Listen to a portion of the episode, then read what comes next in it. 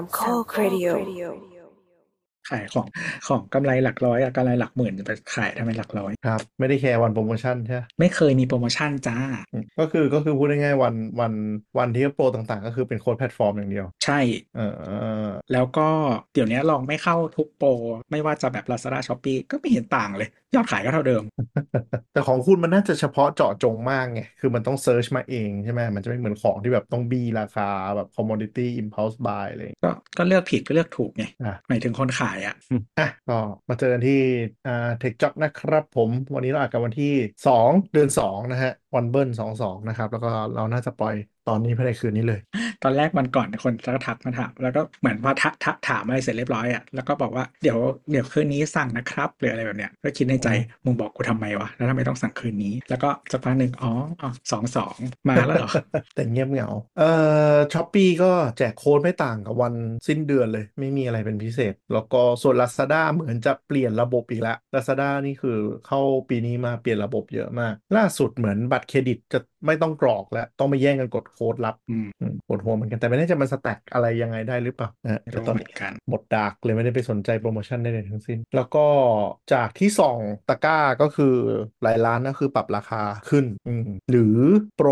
ลดอะไรอย่างเงี้ยก็คือแบบวัน22ไม่มีหมายถึงว่าหมด31เดือน1นึกออกป่ะแล้วก็ยังไม่แจกโค้ดใหม่ก็ของแพงขึ้นเท่าที่สังเกตว่าจะขึ้นบ้างยังไม่ได้ขึ้นเลยคือแบบแจกของน้อยลงแจกโปรน้อยลงก็เดี๋ยวต้องดูว่ามิดมันหรือว่าเอ็นออฟมันเนี่ยจะอย่างดีขึ้นหรือครับมันจะเอาอะไรไปดีอ่ะวันเบิร์นยังไม่ค่อยดีเลยจริงๆวันเบิร์นหลังๆไม่ดีเว้ยพี่แอนถ้าซื้อรู้ราคาของอยู่แล้วนะมิดมันอะไรอย่างเงี้ยหรือแบรนด์เดย์อ่ะ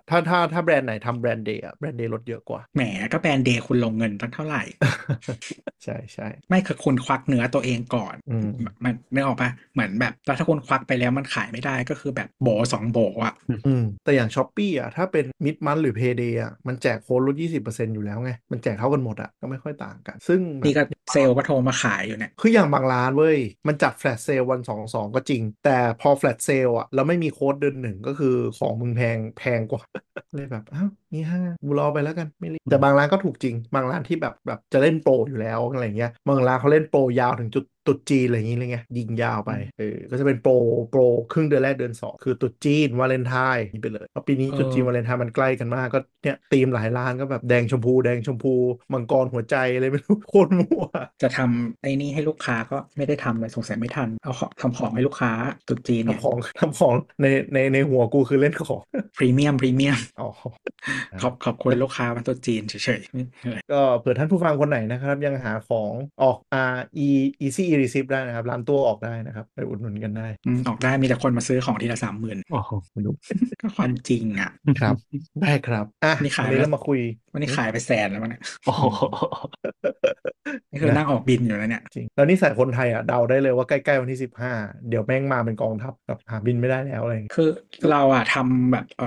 Microsoft Form ไว้เว้ยแล้วก็แบบให้ลูกค้ามากรอกใช่มั้ยแต่ก็ต้องมากรอกมืออีกทีนึงอยู่ดีนะแต่ว่าหมายถึงว่าแบบมันจะมาเป็น Excel แล้วนะมันก็จะ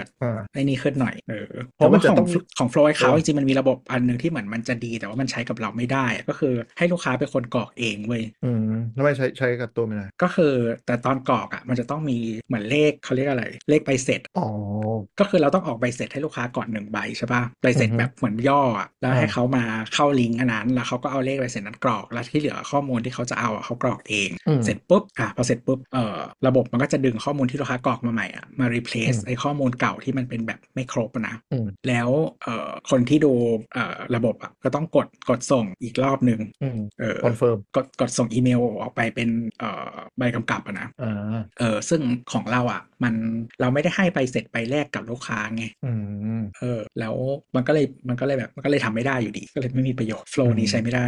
เหมือนเขาดีไซน์โฟลว์มาเขาพูดประมาณว่าเหมือนให้เป็นหน้าร้านอ่ะแล้วก็แบบสมมติเราออกใบเสร็จที่เป็นคาร์บอนอ่ะที่มันเป็นใบย่อแล้วมากรอกออนไลน์ใช่ไหมแล้วให้ลูกค้าแบบสแกน QR code ที่แบบเหมือนหน้าเคาน์เตอร์จ่ายเงินเลยอะไรอย่างเงี้ยนะแล้วก็กรอกข้อมูลเข้าไปเสร็จแล้วก็เดินมาบอกอีกรอบนึงว่าจะส่ง e-tag ให้ด้วยอย่างเงี้ย โฟแบบประหลาดๆอ่ะมันน่าจะติดคอนสเตรนว่าถ้าไม่ทำนี้ลูกค้าประเภทเอาใบกำกับภาษีเข้านิติบุคคลอะไรอย่างเงี้ยมันจะลำบากใช่ไหมนิติบุคคลก็ใช้ e-tax ได้จ้ะใช่แต่ว่าถ้ามีบริษัทบัญชีที่อย่างบ้านเราที่ไม่เข้าใจระบบพวกนี้ก็คือเขาจะขอแฟ้มเอกสารนี่ไม่ปิ้นให้ใครขอไม่ปิ้นจริงๆเดี๋ยวนี้ก็ถ้าเราออก e-tax อะไรได้ก็คือการที่ส่งอีเมลถือว่าเป็นหน้าที่ออกใบกำกับภาษีทั่วแล้วใช่ถูกต้องคือลูกค้าจะเอาไปทำบัญชีเองก็มีหน้าที่ไปปิ้นเองไม่บัญชีมันไม่ต้องปิ้นไงมันดูในจอไงใช่แต่ว่าบริษัทบัญชีไทยมันจะชอบทำเป็นแฟ้มไงแล้วเก็บเป็นรายเดือนไว้นึกออกไหมเก็บไว้5ปีอะไรเงี้ยไม่มันก็เป็นความลักลั่นอย่างหนึ่งของสรรพากรแหละจะไปว่าบัญชีก็ไม่ได้หรอกใช่ก็เขาบอกให้เก็บไว้คือถ้าไม่ปิ้นไม่แล้วก็คือถ้าสมมติมันหายไปทางอื่นอ่ะปิ้นมันก็เป็นอย่างน้อยมี1 physical copy ใช่แล้วมันเวลาสมมติแวดเวิร์ดไม่ตรงแล้วโดนตรวจสอบอ่ะเวลามันอยู่เป็นชุดเป็นเดือนมันไล่แทร็กง่ายกว่าเพราะถ้าคุณไม่ปริ้นแล้วมานั่งขุดอีเมลหรืออุกแตกตอนหน้ามืดที่โดนเรียกสอบแบบนี้ต้องอย่างนั้นแหละใช่แต่บริษัทบัญชีที่เขาเป็นระบบเขาก็จะแบบมันจะมีตู้ประจำบริษัทเลยแล้วจะแบบเรียงเป็นระบบก็คือเรียงสวยขึ้นเฉยๆค่ะใช่แต่เขาจะมาสมกรให้เก็บ5ปีไงเพราะฉะนั้นก็จะมีตู้ที่แบบมีประมาณแบบ60ซ่องอ่ะนึกออกไหมแล้วก็วนเดือนไปเรื่อยๆไล่ให้คิดภาพว่าแบบสมมติแบบไปเช่าไอ้พวกตึกแถวสมัยก่อนอ่ะแล้วก็กระดาษมันเยอะสัดๆใช่ไหมตึกมันต้องถล่มลงสักวันหนึ่งมันจริงๆมันก็เป็นอย่างนั้นเลยหรือว่าถ้าแบบที่ไหนมีปัญญาหน่อยก็คือเขาก็จะให้เด็กอะสแกนแบบพอจบปิดบัญชีเดือนพวกก็สแก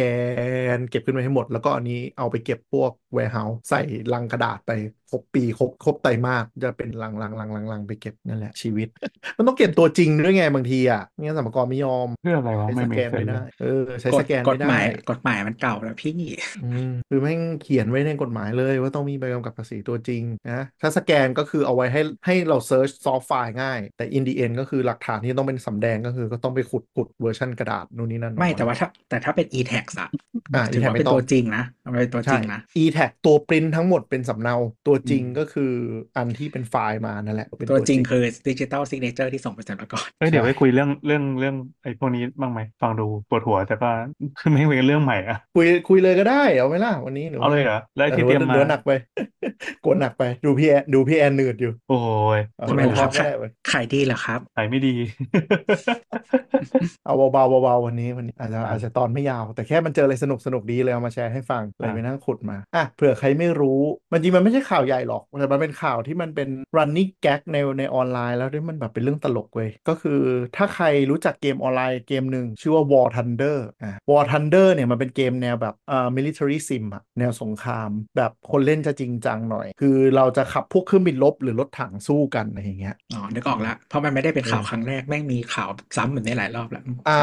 ข่าวสัปดาห์ที่แล้วที่เอามาแชร์ในกรุ๊ปที่มาเล่ากันวันนี้รอบที่9แล้วรอบที่9เรื่องอะไรวอร์ทันเดอร์เนี่ยพอเป็นเกมสงครามใช่ไหมมันก็จะมีฟอรัมที่แบบแฟนเกมมานั่งดิสคัสกันนึกออกไหมคือพูดง่ายๆเนื้อรถถังเนื้อเครื่องบินมานั่งดีเบตกันปัญหาก็คือพอเกมมันค่อนข้างเป็นแนวแบบแต่คือแนวสมจริงแนวแบบสมมติคุณเป็นแฟนมันแท้รถถังรุ่นเนี้ยแล้วคุณอยากขับรถถังรุ่นนี้ต่อสู้คุณก็จะได้เล่นในเกมนี้นึกออกปะคือบางทีถ้าเราไปเล่นเกมที่มันแนวสมจริงก็จะแบบรถถังโซเวียตก็ต้องสู้กับรถถังเยอรมันในยุคสงครามโลกที่2อะไรเงี้ยแต่เกมนี้มันเนื้อก็คือแบบเอารถถังประเทศอะไรก็ได้มาแบบมาขับแล้วมายิงสู้กันในสมรภูมิจำลองมันก็จะมีติ่งแบบรถถังบางรุ่นนึกออกป่ะถามว่าข่าววันนี้เราเกี่ยวกับยังไงก็คือไอเกมหาเนี่ยมันมีปัญหาประมาณ 2-3 ปีหลังเนี้ยก็คือเวลาตีกันบนเน็ตชาวเน็ตตีกันเถียงกันว่าแบบอย่างสมมติเกรียนมาโพสในพันทิปหรือแบบในกรุ๊ปเกมแบบรถถังคันไหนเก่งสุดในเกมครับบอกหน่อยเหมือนเปิดประตูผีมันก็จะมีเนิร์ดรถถังแต่ละประเทศนึกออกป่ะมาแบบมาขิงกันพูดง่ายๆเกทับกันแบบรถถังกูเจ๋งกว่านู่นนี่นั่นรุ่นนี้สีเทพนู่นนั่นอะไรเงี้ยแล้วพอรู้สึกว่าไกลตัวแต่นึกออกว่าแต่พอในเม้นต์มันเริ่มตีกันอ่ะไม่ก็มันไม่ได้ไกลตัวก็เหมือนแบบคนเล่นกล้องคนเล่นอะไรเงี้ยทุกอย่างต้องมีเนิร์ดแต่ละวงการโอตาคุแต่ละวงการใช่แต่ความฮาของนี้ก็คือพอมันเริ่มตีกันไประดับนึงเว้ยอย่างเช่นบอกเฮ้ยรถถัง A เนี่ยเทพสุดในเกมอะไรเงี้ยเม้นก็มาบอกอุ้ยรถถัง A กระจอกขนาดนี้มันจะไปพูดได้ไงน้องก็คนก็มาตอบแบบเฮ้ยรถถัง A เนี่ยแบบรัศมีการยิงกระสุนได้ไกลสุดเลยนะแล้วเม้นต่อมาก็แบบเฮ้ยรถถัง A มึงรู้ได้ไงโม้เปล่านู่นนี่อะไรเงี้ยแล้วก็ตีกันในเน็ตเว้ยตีกันไปตีกันมาประมาณ3ปีที่แล้วมันได้มีเคสแรกขึ้นมาพอตีกันไปเสร็จปุ๊บคนที่เอาข้อมูลมายันกลับแม่งเอาคู่มือรถถังของแท้ในกองทัพอเมริกามาแปะแล้วบอกว่านี่ไงคู่มือบอกอย่างนี้มึงเชื่อกูยังคือ อ่ะวงการอันเนี้ยมันจะไม่เหมือนของอย่างอื่นเพราะตรงที่ว่าเหมือนถ้าของที่มันทำขายปกติเนาะสมมติแบบกล้องก็แหละผู้ผลิตเขาก็อยากให้เขาก็ทำสเปคมาเพื่อให้เราดูเพื่อให้เราใช้ตามนั้นนะเนาะถึงสมมติถ้ามันมีอะไรที่มันแบบเขาเรียกว่าอะไรซ่อนหลบซ่อนอยู่บ้างอ่ะส่วนใหญ่มันจะไม่ใช่ความตั้งใจหรืออะไรแบบนั้นเนาะหรือมันอาจจะทำให้แบบผลิตภัณฑ์มีปัญหาหรืออะไรแบบเนี้ยที่มันเขาจะคิดแล้วว่ามันไม่คุ้มที่เขาจะให้ใช้นู่นนี่นั่นอะไรประมาณนั้นมันก็คือประมาณนั้นแต่ว่าพอเป็นแบบพวกเขาเรียกว่าอะไรอาวุธยุทโธปกรณ์อย่างเงี้ยปกติแล้วอ่ะสเปคที่เขาปล่อยออกมามันก็จริงบ้างไม่จริงบ้างอยู่แล้วเพราะว่าส่วนหนึ่งก็คือbluff คู่แข่งอาวุธมันไม่ได้เอาไว้ใช้ยิงใช้สู้อย่างเดียวมันเขาเรียกเป็น deterrent อ่ะก็คือเป็นแบบเครื่องป้องกันก็คือแบบให้รู้ว่ากูเจ๋งนะแบบว่าถ้าแบบมาตีด้วยเดี๋ยวแบบมันจะแบบว่าแพ้หรอกไหมฉะนั้นสเปคก็bluff ส่วนหนึ่งอีกส่วนหนึ่งก็คือว่าถ้าบอกหมดก็เดี๋ยวรู้ว่าแบบทำอะไรได้บ้างไม่ว่าจะเจ๋งหรือไม่เจ๋งก็ตามเดี๋ยวเขาหาทางแก้ได้อะไรอย่างเงี้ยคือประเทศพวกนี้หรือบริษัทพวกนี้เวลาจัดงานแสดงยุทโธปกรณ์เขาก็ต้องจะพูดแต่ข้อดีว่ะแต่อะไรที่เป็นจุดอ่อนหรือเป็นสเปคละเอียดอ่ะเขาก็จะไม่โชว์กันอยู่แล้วเพราะมันคือความลับระดับความมั่นคงซึ่งมันคนที่รู้ก็คือต้องเป็นคนที่ได้เทรนอะไรพวกนี้ซึ่งเอกสารพวกนี้มันก็จะเป็นเอกสารลับทางราชการแต่ชาวเน็ตตีกันพอหัวร้อนปุ๊บก็คือนั่นเลยจ้ะไม่ก็เหมือนแบบเนี่ยชัดเนี่ยเป็นคนแบบขับรถถังอันนี้อยู่แบบว่าแต่ว่าเหมือนแบบคนชาวโลกไม่รู้ไงเรารู้อยู่คนเดียวแล้วเราจะเถียงชนะได้อย่างไรมึงจะมารู้ว่ากูได้ยังไงนี่กูวงในสุดกูขับอยู่ทุกพันใช่พอเคสแรกสุดที่เป็นเรื่องคือเป็นเนี่ย Royal Army Tank Commander ของอังกฤษจริงๆคือขับคันนี้จริงๆแล้วก็เล่นคันนี้ในเกมแล้วก็คือเถียงกันว่าแบบตัวปืนใหญ่อ่ะมันหนาขนาดไหนโดนยิงได้ขนาดไหนเถียงกันจนไอเนี่ยไปเอาสเปครถถังจริงๆพร้อมเอกสารที่มีคาดว่า Top Secret แปะลงบนฟอรัมสาธารณะแล้วก็มีอันนี้เคสแรกเคสที่2ก็คือกองทัพฝรั่งเศสคนขับรถถังฝรั่งเศสก็มาแปะบลัฟกับทั่วโลกจริงๆเป็นเอกสาร Top Secret จริงๆแล้วก็คือพอมันเกิดเรื่องนี้ขึ้นมันก็เลยกลายเป็นมีมว่าแบบเขาเรียกมุก Zero Day เวลาไปไซต์ก่อสร้างนึกออกปะมันจะมีแบบ180วันที่ไซต์นี้ไม่เกิดอุบัติเหตุอะไรเงี้ยแต่มันจะมีมว่าแบบเป็นเขาดาวว่ากี่วันแล้วที่ War Thunder ยังไม่มีข้อมูลทางการอาหารหลุดมาแล้วแสดงว่ามีมาเรื่อยๆจริงๆมันมีมาเรื่อยๆคือเคสล่าสุดเพิ่งเกิดสัปดาห์ที่แล้วมันมีหนักสุดที่เป็นแบบเป็น Air Marshal ที่อเมริกาอายุแบบ20ต้นๆหรืออะไรสักอย่างอ่ะแล้วคือแบบพอเหมือนมันปล่อยลีกไปอ่ะมันมีคนเอาไปใช้จริงเลยถ้าจะจำไม่ผิดนะแล้วเขาก็สืบแต่คนนั้นเขาเหมือนเขาเรียกว่าอะไรเขาก็มีความรู้ทางคอมพิวเตอร์ประมาณนึงหมายถึงว่าเขาพยายามปกปิดตัวเองแล้วนะแต่ไม่ได้ปกปิดข้อมูลนะหมายถึงว่าไม่ได้ปกปิดข้อมูลทางความลับของประเทศนะแต่ปกปิดข้อมูลตัวเองอันนี้แหละแต่ว่าเหมือนเคสนี้มีด้วยเดี๋ยวเล่าให้ฟังอันนี้เคสนี้เหมือนกันแต่เอาของ War Thunder ก่อน War Thunder เนี่ยทั้งหมดที่มีบันทึกไว้ก็คือทั้งหมด12ครั้งแล้วในช่วง 3-4 ปีที่ผ่านมาที่มันดังอ่ะแล้วมันมีอีกกี่ครั้งที่มันแบบเหมือนอาจจะพูดจริงก็ได้แต่ว่าใช่คือ12เคสนี่คือเป็นเคสที่มีหลักฐานชัดเจนแล้วก็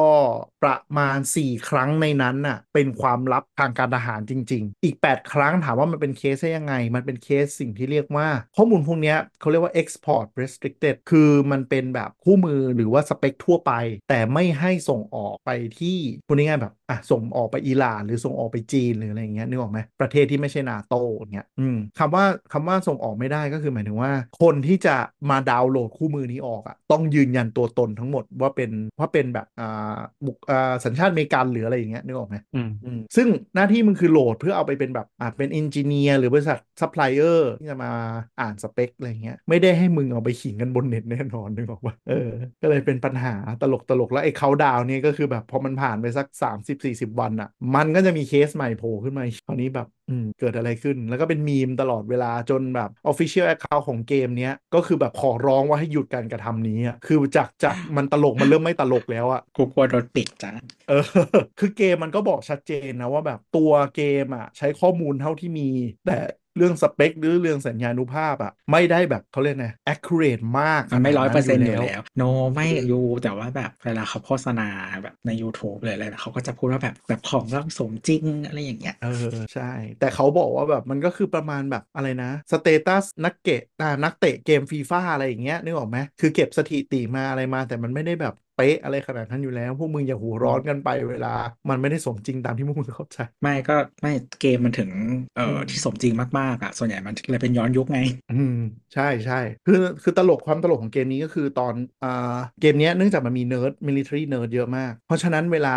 เกมมันอัปแพทช์ใหม่แบบปรับสเตตัสปรับพารามิเตอร์ต่างๆของรถถังอะไรเงี้ยเพื่อให้เกมมันสมดุลนู่นนี่น่ะมันก็จะมีเนิร์ดที่ไม่พอใจเว้ยส่งอีเมลไปหาซัพพอร์ตว่าแบบมึงต้องปรับสเปคตามนี้สินู่นนี่นั่น according to ข้อมูลที่กูมีอะไรอย่างเงี้ยแล้วแอดมินเกมเนี้ยแม่งก็ออกมาโพสต์บ่อยมากว่าอย่าส่งเอกสารพวกนี้มากูไม่อยากโดนหางเลขไปด้วย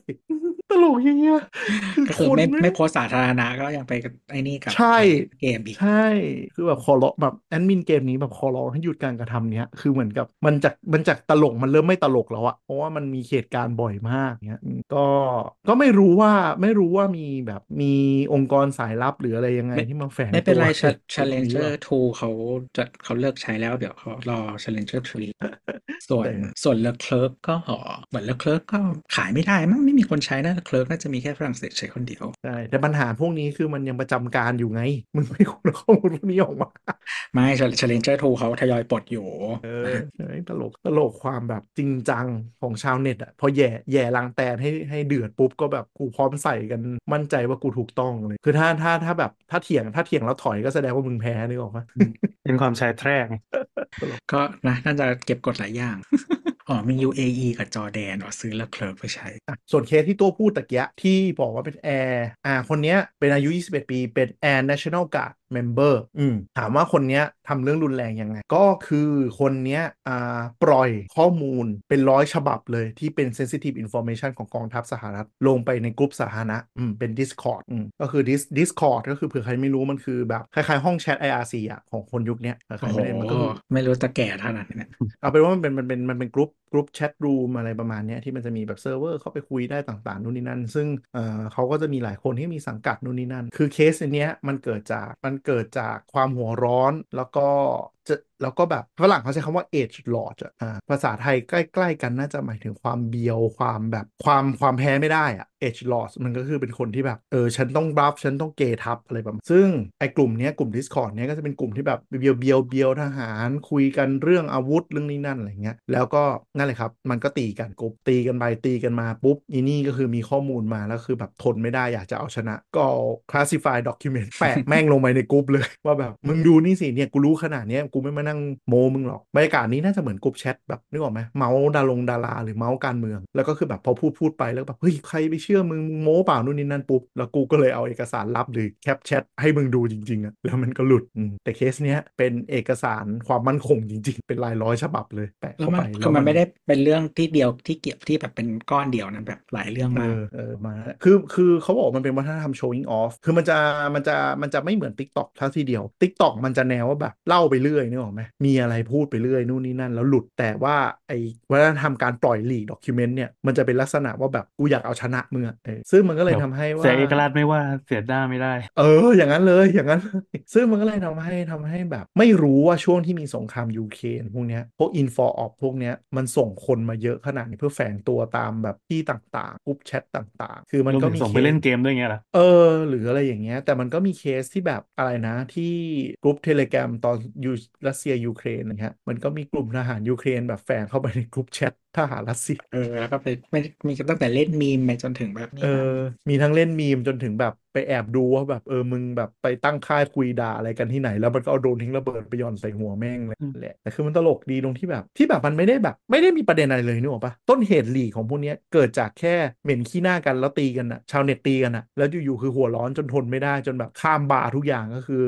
กูยอมติดคุกก็ได้ว่าเพื่อกูจะได้แบบเอาชนะมึงไม่ได้คิดหรอกว่าเขาจะติดคนทำวะคนหน้ามืดนะอยากเอาชนะมานี่แหละคือความมั่นคงอันนี้เรื่องตลกๆที่เจอมาทีนี้พอไปเจอเรื่องนี้เราก็เลยอยากรู้ว่าแบบเฮ้ยอเมริกามันมีเอกสารกี่เลเวลอันนี้แชร์เป็นทิปสนุกเร็วๆแล้วกันก็คือเอกสารของอเมริกาเว้ยมันมีเลเวลหลายเลเวลแต่ทุกองค์กรจะใช้เหมือนกันนั่นคือสูงสุดจะเรียกว่า top secret แล้วก็ตามมาด้วย secret แล้วก็ลงมาด้วยที่ classify จะมี3เลเวลไอ้3เลเวลเนี้ยมันต่างกันยังไงคือถ้าเป็น classify อ่ะเป็นข้อมูลที่หลุดออกไปแล้วทำให้เป็นแบบมีเสื่อมเสีย ชื่อเสียงหรืออะไรเฉยๆยังไม่ได้เลวร้ายถึงแบบเป็นเรื่องใหญ่จะเรียกว่าแบบพวก classified information แต่ถ้าเริ่มเป็น secret หรือ top secret ก็คือถ้าหลุดออกไปแล้วมันจะมีเรื่องชิบหายโดยเฉพาะ top secret เนี่ยหลุดออกไปคือเกิดความสัมพันธ์ระหว่างประเทศอะไรอย่างนี้เลยส่วนใหญ่ก็เป็นเรื่องนั้นแหละเรื่องที่แอบไปเสือกชาวบ้านแบบแอบดักฟังชาวบ้านเก็บข้อมูลอะไรเงี้ยแบบที่เยอรมันอ่ะโดนหนักมากไอ้เคสของไอ้นี่ใช่ไหมSnowdenใช่ไหมแต่ไม่แต่คือเขาทำแบบนี้มานานมากแล้วหมายถึงทั้ง CIA หรืออะไรก็ตามที่เราคือตั้งแต่หลังสงครามโลกเป็นต้นมาแต่ทีนี้ถ้าไปดูอันที่เวลาเราดูหนังสายลับอะแล้วมันจะมีคำว่า clearance level นู่นนี่นั่นเงี้ยเลยไปนั่งหามามันมาจากของDepartment of Energy ของอเมริกาถามว่าทำไมถึงเป็น Department of Energy มันเกี่ยวข้องกับ Nuclear Project เขามีตำรวจด้วยนะแล้วเขาก็มีแบบคือมันจะมีที่อเมริกามันจะมีเรียกสิ่งที่เรียกว่า intelligence community ใช่ไหมก็คือเหมือนภาษาไทยเรียกว่าประชาคมข่าวกรองหน่วยข่าวกรอง ก็คือมันรวมหน่วยงานต่างๆที่ทำงานเกี่ยวกับข่าวกรองเข้ามาประมาณว่าให้มาแชร์ข้อมูลกันNSA CIA FBI อะไรอย่างนี้อันนั้นก็คือหน้าตาธรรมดาแต่ว่าของมันจะมีกระทรวงแบบอื่นๆแปลกๆก็อย่าง Department of Energy อ่ะจริงๆมีหลายสิ่งเลยที่เป็นแบบเขาเรียกว่าอะไรวะเป็นแนว Law Enforcement อ่ะแล้วก็เขาจะมีหน่วยอันนึงที่เราจำชื่อไม่ได้ประมาณว่าแบบ Federal Protection เนี่ยอะไรสักอย่างแต่เป็นทหารจ้างทั้งหมดนะหมายถึงว่าคล้ายๆสห.ไม่ได้ไม่เขาจะไม่เขาเรียกว่าอะไรไม่ใช่ไม่ได้เป็นราชการอ่ะเขาเหมือนจะจ้างเอกชนมารันอันนี้แต่ว่าเหมือนเป็นหน่วยงานของรัฐก็มีหน้าที่ประมาณว่าเขาเรียกว่าอะไรวะรักษาความปลอดภัยของfacility ต่างๆ Department of Energy ที่เก็บนิวเคลียร์แล้วก็มีอีกหน่วยนึงชื่อ Transport ที่อะไรสักอย่างอ่ะมีหน้าที่อย่างเดียวก็คือขนย้ายนิวเคลียร์แต่ว่าแบบเขาเรียกว่าอะไรเป็นเหมือนแนวทหารนะต้องรักษาความปลอดภัยรักษาความลับด้วยอะไรอย่างเงี้ยแล้วก็ถ้าใครมายุ่งย่ามแบบในภารกิจก็สามารถจัดการได้มีประมาณ 3-4 หน่วยอ่ะ Department of Energy เยอะใช่ๆคือตอนแรกอ่ะนึกว่าจะเป็นเหมือนกระทรวงพลังงานบ้านเราแต่จริงๆแล้วเป็นหน่วยงานที่ความลับสูงที่สุดเลเวลเดียวกับกระทรวงกลาโหม Department กว่าหมายถึงว่าคือจริงๆเขาก็ดูเรื่องพลังงานนิดหน่อยแหละก็ดูแหละแต่ว่าเนื่องจากว่าเขาได้ดูแลพวกนิวเคลียร์ทั้งหมดด้วยเนาะ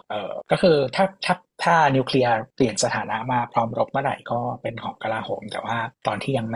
ม่พร้อมเนี่ยก็เป็นของ Department of Energy ซึ่งความเจ๋งก็คือมันนอกจากที่เราพูดไปตะกี้ Top Secret Secret Confidential เนี่ยของ Department of Energy มันจะมีสิ่งเรียกว่า Q Clearance คือเป็น Clearance สูงสุดมันจะมีซ้อนทับไปอีกเลเวลหนึ่งก็คือนอกจาก Secret Top Secret แล้วอ่ะมันจะมี Restricted Data แล้วก็ Formally Restricted Data แล้วก็เป็น National Security Information ซ้อนเข้าไปก็คือถ้าเรียงตามลำดับความลับอ่ะTop Secret Restricted Data สูงสุดแล้วก็ไล่ลงมาเป็นSecret Restricted Data แล้วก็ Confidential Restricted Data แล้วค่อยไล่ลงมาก็เป็น Top Secret National Security Information ไล่ลงไปถ้าได้ Q Clearance เนี่ยคือ Clearance Level สูงสุดที่รู้ทุกอย่างเกี่ยวข้องกับ Nuclear Project ส่วนถ้าเป็นระดับL clearance เนี่ยก็คือรองลงมาแต่จะไม่รู้ข้อมูล top secret ส่วนที่เหลือที่มี clearance level เรียกว่า top secret secret confidential เนี่ยจะไม่สามารถเข้าข้อมูล restricted data ได้เลยของกระทรวงพลังงานพูดง่ายสูงสุดก็คือ top secret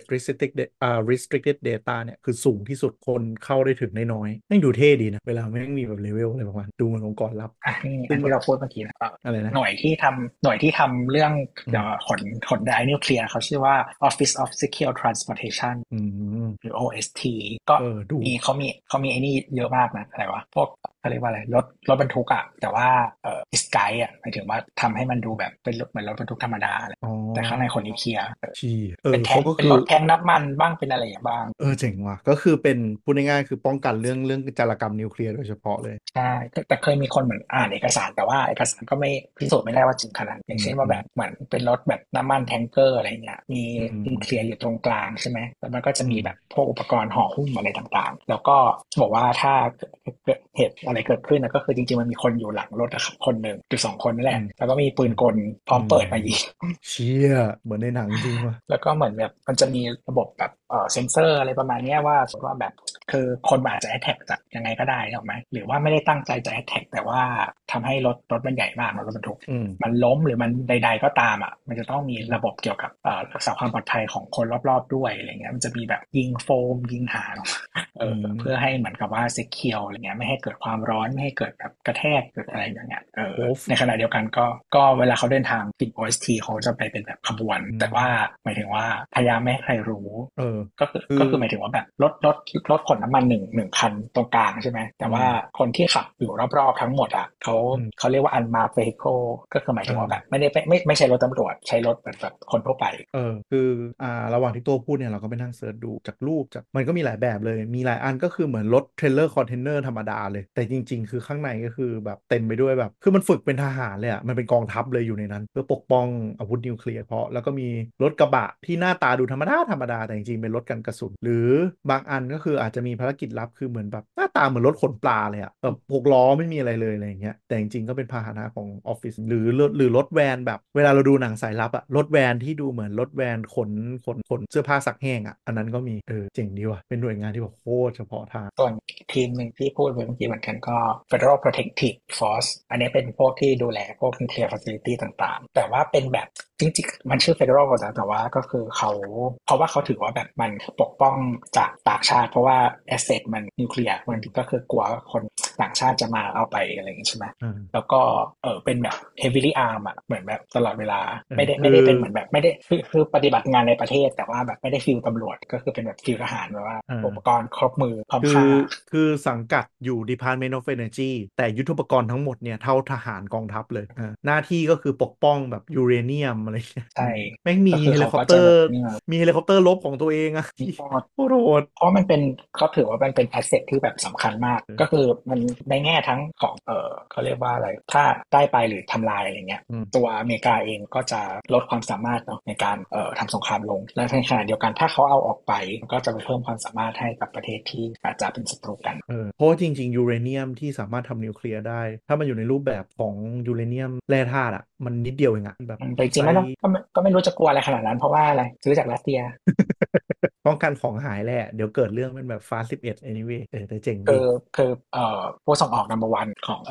แร่อะไรพวกเนี้ยก็คือรัสเซียซึ่งอเมริกาก็เป็นลูกค้าคนหนึ่งก็ของที่อย่างนึงที่รัสเซียส่งออกก็คือแต่เคยพูดถึงไปแล้วก็คือไทเทเนียมก็แต่อเมริกาก็ซื้อแต่ว่าไม่เยอะเท่ายุโรปเอาไปทำเครื่องบินคือที่ตัวพูดมาเนี่ยมันแบ่งเป็นทีมย่อยๆเนี่ยเป็นกลยุทธ์หนึ่งในการป้องกันข้อมูลรั่วไหลที่เขาเรียกว่า compartmentalization ก็คือมึงรู้เท่าที่รู้แล้วกันนึกออกไหมคืออย่างเช่นทีมขนย้ายเนี่ยก็อาจจะรู้แค่ว่าแบบอ๋อกูขนย้ายของสำคัญจาก A ไป B อ่ะที่เป็นหมวดนิวเคลียร์เลยแต่กูไม่รู้ข้างในเป็นอะไรเพื่อป้องกันข้อมูลการรั่วไหลบ้านเรามีไหมเนี่ยไม่มีปืนยังหายไปทั้งคลังเครื่องบินลบอย่างเครื่องบินลบรุ่นที่ใหม่ที่สุดของบ้านเราอ่ะที่ซื้อมากองบินเดียวอ่ะทุกวันนี้ก็คานิบาลไลซ์กันอยู่แล้วเพราะว่าบินไทยไม่ได้แบบมันไม่มีอะไรไม่พอนั่นก็คานิบาลไลซ์วนกันอยู่นี่รุ่นนี่ใหม่ที่สุดที่มีนะแล้วรุ่นนั้นรู้สึกแบบบอกชื่อรุ่นคริปเพนที่สวีเดนเขาอัปเกรดไปเป็นบล็อกที่เท่าไหร่แล้วไม่รู้เนี่ยบ้านเรายังบล็อกแรกๆอยู่แล้วก็ไม่ทำอะไรทิ้งไว้งั้นนะวันดีคืนดีบอกอยากได้ F35 โอ้โหเห็นก็งงเงียบว่ะอันไหว้พระอะไรเนี่ยฮัลโหลได้ไหมฮะฮัลโหลได้ยินฮัลโหลได้เย็นบ้านป่าเมืองเถื่อนเดี๋ยวนะพยายามอยู่ฝั่งไฟดับหมดเลยดับหมดเลยเนี่ยทั้งเวิร์กเลยเนี่ยไปถึงสาธุเลยหรือว่าพูดเรื่องความมั่นคงแล้วแบบมันมีอะไรเข้ามาเหี้ยกลัวแล้วเนี่ยอ่ะเอาไปว่านะอัปเดตซูมนี่มันของซูมของประเทศอะไรนะอเมริกาเหรออเมริกาเนี่ยพอเราเปิดเผยความมั่นคงปุ๊บก็เนี่ยนะฮะยิงตัดไฟทั้งแอเรียเลยไฟมาแล้วแสดงเขาเจาะโซนพระราม3ได้แล้วไฟมาละทยอยมาละโอเคสู่ต่างจังหวัดทั้งนี้แหละมือถือไปก่อนไฟค่อยๆกลับมาต่างจังหวัดทั้งนี้ถึงไหนแล้ววะร้อนชิบหายนั่นเป็นข้อมูลที่เจอแล้วก็เจอเคสอีกอันนึงเป็นข่าวสนุกที่เอามาเสริมก็คือไอกองทัพสหรัฐจะบอกว่าไม่ใช่ดิไออะไรนะเพนทากอนหรือกระทรวงกลาโหมอเมริกาเคยทำข้อมูลหลุดออกไปทั้งยวงเลยเว้ยเพราะว่าส่งอีเมลภายในอ่ะจริงๆมันต้องลงท้ายด้วยจุด mil หรือ military address นึกออกปะเวลาลงไปส่งไปหน่วยงานต่างๆแล้วคือมันมี คนพิมพ์ผิดเว้ยไปพิมพ์เป็นจุด .ml ซึ่งมันเป็นcountry code ของประเทศมาลีก็คือกลายเป็นว่าข้อมูลของเพนทากอนที่ส่งไปในแบบ military unit ของอเมริกาถูกส่งออกไปแบบประเทศมาลีจำนวนมหาศาลโอ้โหหลัก10ปีด้วยคือไม่เคยรู้มาก่อนเหรอไม่เคยรู้มาก่อนเข้าใจว่าเหมือนแบบเวลาเราเซฟอีเมลใส่ไว้ในโหลดอะไรอย่างเงี้ยเหมือนเราเซฟอีเมลหน่วยงานนึกออกป่ะพี่แอนถ้าทำองค์กรเวลาเราเข้าไปใหม่ๆ address book มันจะเจนมาออโต้เลยว่าแบบให้ส่งไปที่ไหนซึ่งเข้าใจใช่เข้าใจว่ามันมีหน่วยงานนึงอ่ะใน address book กลางอ่ะมันผิดมาตลอดเป็น10ปีแต่เป็นประเทศที่แบบอาจจะไม่มี capability ในการเอาไปใช้แล้วก็คือส่ง .ml ผิดเป็น .ml มาเป็นหลัก10ปีอะไรอย่างเงี้ยซึ่งหัวขาดแล้วเนี่ยก็โดนสอบกันพอสมควรแต่ก็ไม่เปิดเผยข้อมูลสอบสวนว่าอะไรยังคนเริ่มทำเขาคือหลุดเกษียณไปแล้วบ้างคือหลุดตั้งแต่แบบเอกสารทางการทูตหรือว่าคืนภาษีหรือแบบข้อมูลประวัติการรักษาของในเพนทากอนน่ะหลุดไปจนถึงแบบพาสเวิร์ดโอ้โหแต่ก่อนทำไมมีพาสเวิร์ดในอีเมลก็ส่งมาในออฟฟิศไงอายุเท่าไหร่คะอย่างเงี้ยคุณจะเอาอะไรกับประเทศที่แบบโดนแฮกเพราะว่าเขียนพาสเวิร์ดแปะไว้บนโต๊ะทำงานตัวเองวะแหมมีทุกประเทศไม่ต้องไปว่าแต่ก็คือเหมือนแบบมีคนไปเจอไม่แต่เรื่อง top level domain ก็คือเรื่อง top level domain อ่ะก็คือทำตัวเองป่ะก็คือเหมือนแบบประเทศอื่นอ่ะเขาแบบประเทศเรานะก็คือแบบก็จะลงท้ายทุกอันด้วยแบบtop level domain ประเทศตัวเองแต่ว่าอเมริกามันแบบเนื่องจากว่าคิดว่าแบบก็กูสร้างอินเทอร์เน็ตขึ้นมาก็เลยแบบไม่ต้องใช้ top level domain ประเทศตัวเองก็ได้เพราะว่าทุกอันที่เราใช้ก็คือแบบของเราหมดแบบอะไรอย่างเช่นพวกมหาลัยเขาก็ใช้ .ed แต่ว่าถ้าเป็นบ้านเราว่าแบบไม่ต้องบ้านเราก็ได้ที่ UK ก็ทำเหมือนบ้านเราก็แบบเป็นก็จะเป็นแบบ .ac .k .ac แต่ที่อเมริกาแบบ .edu กูยิ่งใหญ่กูไม่ต้องใส่ country code ก็ทุกอย่างก็จะประมาณอันนั้นมันไม่ใช่ก็ .military .ml .edu มีอะไรอ่ะเยอะแยะก็จะเป็นอย่างนั้นหมดแต่ว่าประเทศอื่นเขาก็ไม่ทำกันคือเคสเนี้ยแล้วถ้าเพนทากอนน่ะไม่ได้รู้ตัวเองด้วยนะรู้ตัวจากนักธุรกิจชาวดัตช์คนหนึ่งที่ทำธุรกิจในมาลีแล้วเขามีหน้าที่คือ manage domain คือคล้ายๆ GoDaddy อะไรอย่างเงี้ยของมาลีแล้วก็คือเหมือนเขา fetch ข้อมูลได้ว่ามันทำไมไม่เหมือน phnic อะไรนะมันไม่ได้เป็นแบบ phnic หรอไม่รู้เหมือนกันแต่ว่ามันเป็นเนี่ยเป็น private หรอมันไม่ได้เป็นแบบหน่วยงานที่ดูแลแบบ PLD แต่ละที่หรอไม่ใช่คืออย่างงี้คือเจ้าคนเนี้ยเขาเป็น privateก่อนที่จะเริ่มมีการขอเขาเรียกอะไรนะองค์กรจัดโดเมนนะมาจัดล็อกคันที่โค้ดให้แต่ละรัฐบาลแต่ละประเทศซึ่งคนนี้พอหมดสัญญาอันเนี้ยเขาก็จะโอน .ml เนี่ยกลับไปให้รัฐบาลมาลี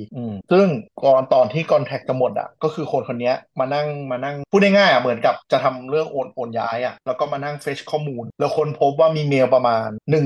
117,000 อีเมลมาจากเพนทากอนมาในโดเมนของกลุ่ม .ml ซึ่งสุดท้ายคือคนนี้เขาก็เลยติดต่อไปที่ทางไวท์เฮาส์แล้วก็ติดต่อไปที่ National Security ของรัฐบาลอเมริกาเพื่อที่จะได้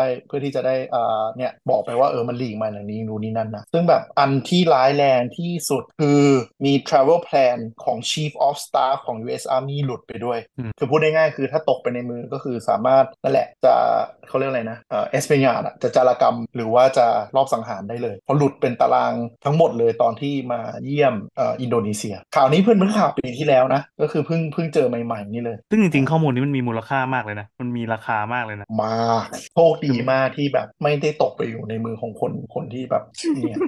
ดีที่อยู่ในมือคนดีไม่แต่อันนั้นคือ preface นึกออกไหมที่บอกออกสื่อซึ่งในความเป็นจริงเราก็ไม่รู้ว่ามันเกิดอะไรขึ้นนึกออกไหมคือหมายถึงว่ามันหลุดไปที่แบบคนจัดโดเมนอะไรอย่างเงี้ยนั่นหมายถึงว่าถ้ามันมี middleman หรือแบบสมมติองค์กรรัสเซียที่แบบใช้โดเมนนี้ด้วยอ่ะมันก็มีโอกาสหลุดไปถึงนั้นเลยทันทีเขาบอกแล้วว่ามันแบบมันหมายถึงว่ามันอยู่ในมันไม่มี capability ในการแบบว่า utilize อะไรตรงนี้มันเกิดขึ้นไงแต่ก็ไม่แน่เพราะว่าอย่างแบบประเทศในแอฟริกานี่ก็ทั้งจีนทั้งรัสเซียเขาก็ถึงว่ามาลีไม่ได้มีครูเลยมีปะเพิ่งมีไปไม่ใช่หรอหรือเปล่าวะเอ๊ะหรือไม่ใช่นั่นใกล้ๆไม่เชี่ยวข้อมูลแถวแอฟริกาเลยไม่ใช่มาลีครับกำลังล่าสุดไม่ใช่มาลีแต่ว่างงแล้วเนี่ยแต่ว่าแถวนั้นเป็นแบบฝรั่งเศสหมดอ่ะ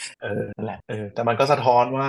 เขาเรียกว่าอะไรนะคือประเทศขนาดอเมริกามันก็ยังมีอะไรรุนๆเยอะเลยที่แบบตลกที่เป็นแบบภัยความมั่นคงที่แบบต้องมานั่งไล่แก้ปัญหาเรื่องอะไรพวกเนี้ยอะไรอีกมั้ยนี่หามาแค่นี้แหละเอามาแชร์สั้นๆเล่าให้ฟังกันว่าเป็นเรื่องตลกๆดีอ๋อมีอีกอันนึงเป็นเกร็ดความรู้ก็คือช่วงที่โอบามา เป็นประธานาธิบดีอ่ะเขาได้เซ็น Executive Order อันนึงก็คือสั่งให้หน่วยงานทั้งหมดบังคับเปิดเผยข้อมูลเมื่ออายุเกิน50ปีไม่ว่าจะเป็น Talent Level ไหนก็ตามหมายถึงว่าไม่ว่าจะเป็นข้อมูล Top Secret Secret อะไรอย่างเงี้ยก็บังคับให้เปิดให้หมดยกเว้นถ้าไม่ต้องการคือมีใครของความมั่นคงหรือไม่ต้องการเปิดเผยอ่ะก็ให้ทำเรื่องไม่แน่ใจว่าหน่วยงานอะไรอ่ะเพื่อขอ extension หรือว่าแบบให้ redact บางส่วนได้ซึ่งอันที่ยกเว้นอันนึงก็คือเป็นnuclear weapon ไม่ต้องเปิดเผยแต่ operation ทั้งหมดพูดง่ายๆในสงครามเย็นสงครามโลกต้องเปิดเผยออกมาทั้งหมดซึ่งตอนที่ออกมาเรื่อยๆใช่พอตอนที่โอบามาเซ็นอันเนี้ยก็เลยทำให้โปรเจกต์ทั้งหลายของ CIA เนี่ยที่กลุ่ม conspiracy theory อ่ะที่แบบเก่งว่า CIA แม่งทำนู่นทำนี่อะไรปรากฏว่าหลายอันคล้ายๆฮะแต่กลายเป็นว่าพอเปิดออกมาแล้วอ่ะโปรเจกต์หลายๆอันที่น่ากลัวแม่งเสร็จเป็นจริงใช่โปรเจกต์ทดลองยาของ CIA โปรเจกต์จะล้างสมองของ CIA อะไรเงี้ยแม่งมีจริงหมดเลยอ๋อใช่รวมถึงคุกลับต่างๆในสงครามเย็นที่ใหญ่ๆเมืองเราอย่างเมืองไทยอย่างเงี้ยที่มีก็คือเปิดเผยออกมาหมดเลยเขาเรียกว่า CIA Black Site อ่ะนะก็เหมือนยังใช้อยู่ใช่เหรอใช่เมืองไทยยังมีอยู่ด้วย